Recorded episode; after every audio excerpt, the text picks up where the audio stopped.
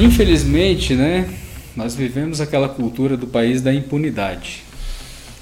Então eu acho que deve existir sanções realmente para quem furar a fila. A gente já viu aí inúmeros casos, né? Vimos casos aí do pessoal que ia tomar vacina e se fazia de conta que aplicava e guardava aquela vacina para levar e vender no mercado negro. Então já vimos muitas coisas e sabemos da criatividade do brasileiro. Olá, seja bem-vindo a mais um podcast do Ponto de Prosa, o seu talk show semanal, transmitido ao vivo pela página Ponto News no Facebook e pelo canal Ponto News no YouTube. Você acompanha também os cortes do Prosa pelo Spotify e pelo WhatsApp.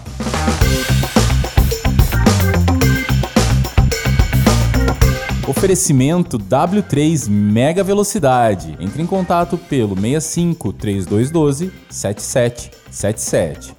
O Ponto de Prosa é apresentado por mim, Jorge Sepúlveda, e a jornalista convidada da semana é Vera Carpenedo. Entrevistamos no dia 3 de junho o Dr. Evandro Martins, formado em Medicina pela UFMT em 2002, médico do Exército em 2003 e 2004 e também pós-graduado em Endocrinologia pela Faculdade de Ciências Médicas de Minas Gerais.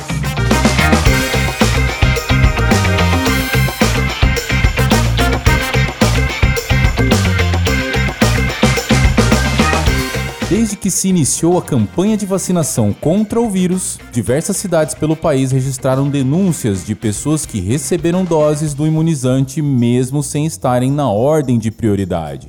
Casos foram relatados em vários estados como São Paulo, Santa Catarina, Piauí, Amazonas e Mato Grosso. Em Manaus, a justiça chegou a suspender a entrega da vacina até que a prefeitura garantisse a transparência nos critérios para a vacinação. O projeto de lei que pune quem furar a fila da vacinação em Lucas do Rio Verde já está nas comissões para avaliação.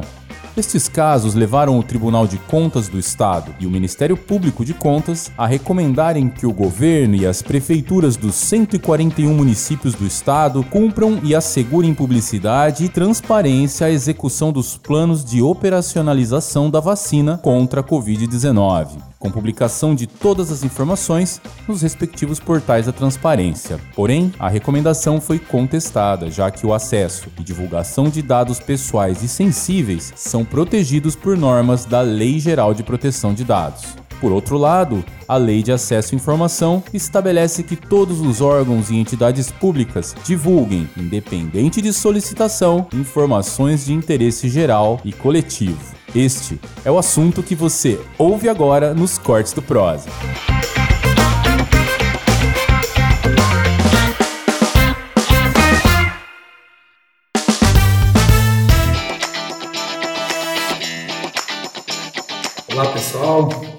Obrigado Jorge aí pela, pela oportunidade de participar aí nesse bate-papo. Olá Vera, olá doutor Evandro.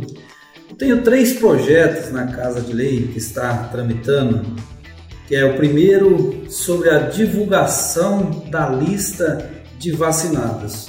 A gente se preocupa o que vem acontecendo aí no âmbito nacional, preocupado aí com uma, com uma transparência, inclusive foi teve voto favorável de todos os vereadores e aí foi vetado pelo prefeito, agora volta de novo para a Câmara de Vereadores para a gente ou derrubar o veto ou ser favorável ao veto. Tenho também um segundo projeto, também sobre o Covid, sobre as sanções e penalidades para quem descumprir, descumprir aí, estou falando de fura-fila. A gente também se preocupa muito com isso, né? E o terceiro fala de, de um monumento onde seria colocado ali o nome das pessoas que perderam a vida aí para o Covid-19. Costumo sempre falar que nós estamos aí em uma guerra e haja vista que na guerra a maioria dos lugares são colocado o nome dos soldados que perderam a vida. Talvez poderá ter aí um questionamento é, então os outros não merecem também ter um, um memorial, ser colocado aí o nome? Também merecem. Mas o momento que estamos atravessando, eu gostei de trazer é, essa comparação dessa pandemia que estamos passando como uma guerra. E gostaria aí de ouvir do Dr. Evandro qual é a opinião que ele tem sobre esses três projetos do qual eu relatei. Perfeito, é contigo, doutor. São três perguntas, né? Sim, vamos lá. Caro vereador Marcos Paulista, é, achei interessante sua pergunta, uma pergunta bastante difícil para mim que sou médico, né? mas eu acho que assim, o primeiro projeto, né, esse projeto de divulgação da lista de vacinados, eu até entendo a sua preocupação é, com a transparência, de mostrar os dados de quem se vacinou ou não, de, de, de que ninguém furou a fila, né?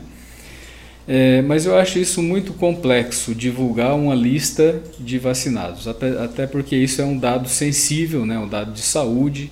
Temos aí a nova Lei Geral de Proteção de Dados é, que nós devemos seguir, né? É, e esses dados sensíveis, é, eles não devem ser divulgados assim de qualquer forma.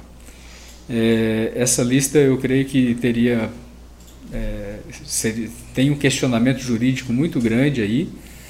É, existem meios né, de ser transparente, eu creio, com, com essa lista, até porque é, existem órgãos para fiscalizar essa essa regularidade da vacinação.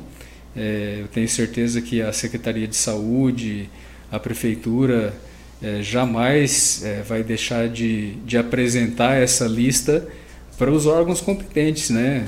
Ministério Público, a própria Câmara de, a própria Câmara de Vereadores, né? que precise fiscalizar isso. Eu creio que essa lista estará aberta para todas essas pessoas, esses órgãos mas que não deve ser uma lista aberta para a sociedade em geral. Isso é um dado sensível que não pode ser divulgado dessa forma. É a minha visão, né? É, isso pode gerar uma série de uma série de consequências, né? Até para pessoas que foram e não foram vacinadas, né? Pode gerar discriminação, é, pode gerar um processo de emprego é, vantagem para um e desvantagem para outro. Então eu vejo uma série de coisas é, que não deve que no meu ponto de vista o prefeito né, teve seus motivos para vetar. Eu creio que ele foi é, deve ter sido assessorado pela equipe jurídica dele lá.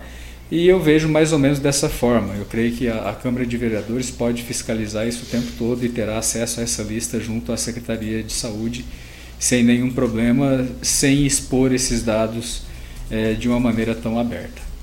É, segundo, né, com relação às sanções, né, o segundo projeto aí com relação às sanções ao fura-fila, infelizmente, né, nós vivemos aquela cultura do país da impunidade. Então eu acho que deve existir sanções realmente para quem furar a fila. A gente já viu aí inúmeros casos, né? Vimos casos aí do pessoal que ia tomar vacina e se fazia de conta que aplicava e guardava aquela vacina para levar e vender no mercado negro. Então já vimos muitas coisas e sabemos da criatividade do brasileiro. É, nós temos que, eu creio que o caminho é justamente esse, né? ter mecanismos para se fiscalizar, e nós temos mecanismos eficientes, né? a Câmara de Vereadores, o Ministério Público, Polícia, então temos muitos mecanismos, o Conselho Municipal de Saúde, uhum. temos muitas instâncias aí para fiscalizar isso e fazer com que a coisa aconteça é, de uma forma clara, transparente e ordeira. É, eu gostaria até de parabenizar a Secretaria de Saúde pela forma que está acontecendo as vacinações, né? as pessoas se cadastrando, indo vacinar sem tumulto, é, de forma organizada, é, eu fui levar minha sogra para se vacinar quando ela foi chamada pela idade dela. Minha esposa foi levar meu sogro, que foi vacinado um pouco antes. E assim, um, um, um acontecimento né, muito bem organizado que a Secretaria de Saúde tem feito. Então, eu acho que nós temos mecanismos para isso e temos que colocar esses mecanismos para funcionar, para caso haja essas tentativas aí de se furar a fila. Terceiro, quanto ao monumento, né, ao projeto aí do monumento, eu acho viável, né, bacana. Nós tivemos quantas pessoas aí importantes para nós e que são importantes para tanta gente, né? que nós perdemos nessa pandemia. Tivemos médicos aí na cidade que nós perdemos na pandemia, tivemos pioneiros, né? tivemos quanta gente, professores, é, muita gente amada, querida, né? E eu acho válido um, uma, uma homenagem desse esporte. Da mesma maneira que tivemos muitas pessoas que foram extremamente, estão sendo extremamente importantes né, é, no combate, na ajuda né, para tantas pessoas nessa pandemia. É, temos muitos gestores aí que tomaram muitas medidas importantes, né? temos profissionais da saúde que têm se entregado aí dia e noite. Então, eu acho que todos é, são merecedores, como você mesmo disse. É, é, difícil contemplar todos, né? Mas eu acho interessante a ideia de se comparar essa pandemia a uma guerra, realmente é uma guerra, é, que esperamos aí chegar ao final com o maior número possível de, de soldados vencedores, né? É, mas parabéns pelo projeto e, e acho que é uma discussão muito ampla que com relação ali ao, ao primeiro projeto, né, uma discussão muito ampla que realmente deve acontecer, mas é, deve se pautar juridicamente isso aí. Muito bem. Você ouviu o podcast dos Cortes do Prosa. Ponto de prosa, se é assunto, a gente traz aqui.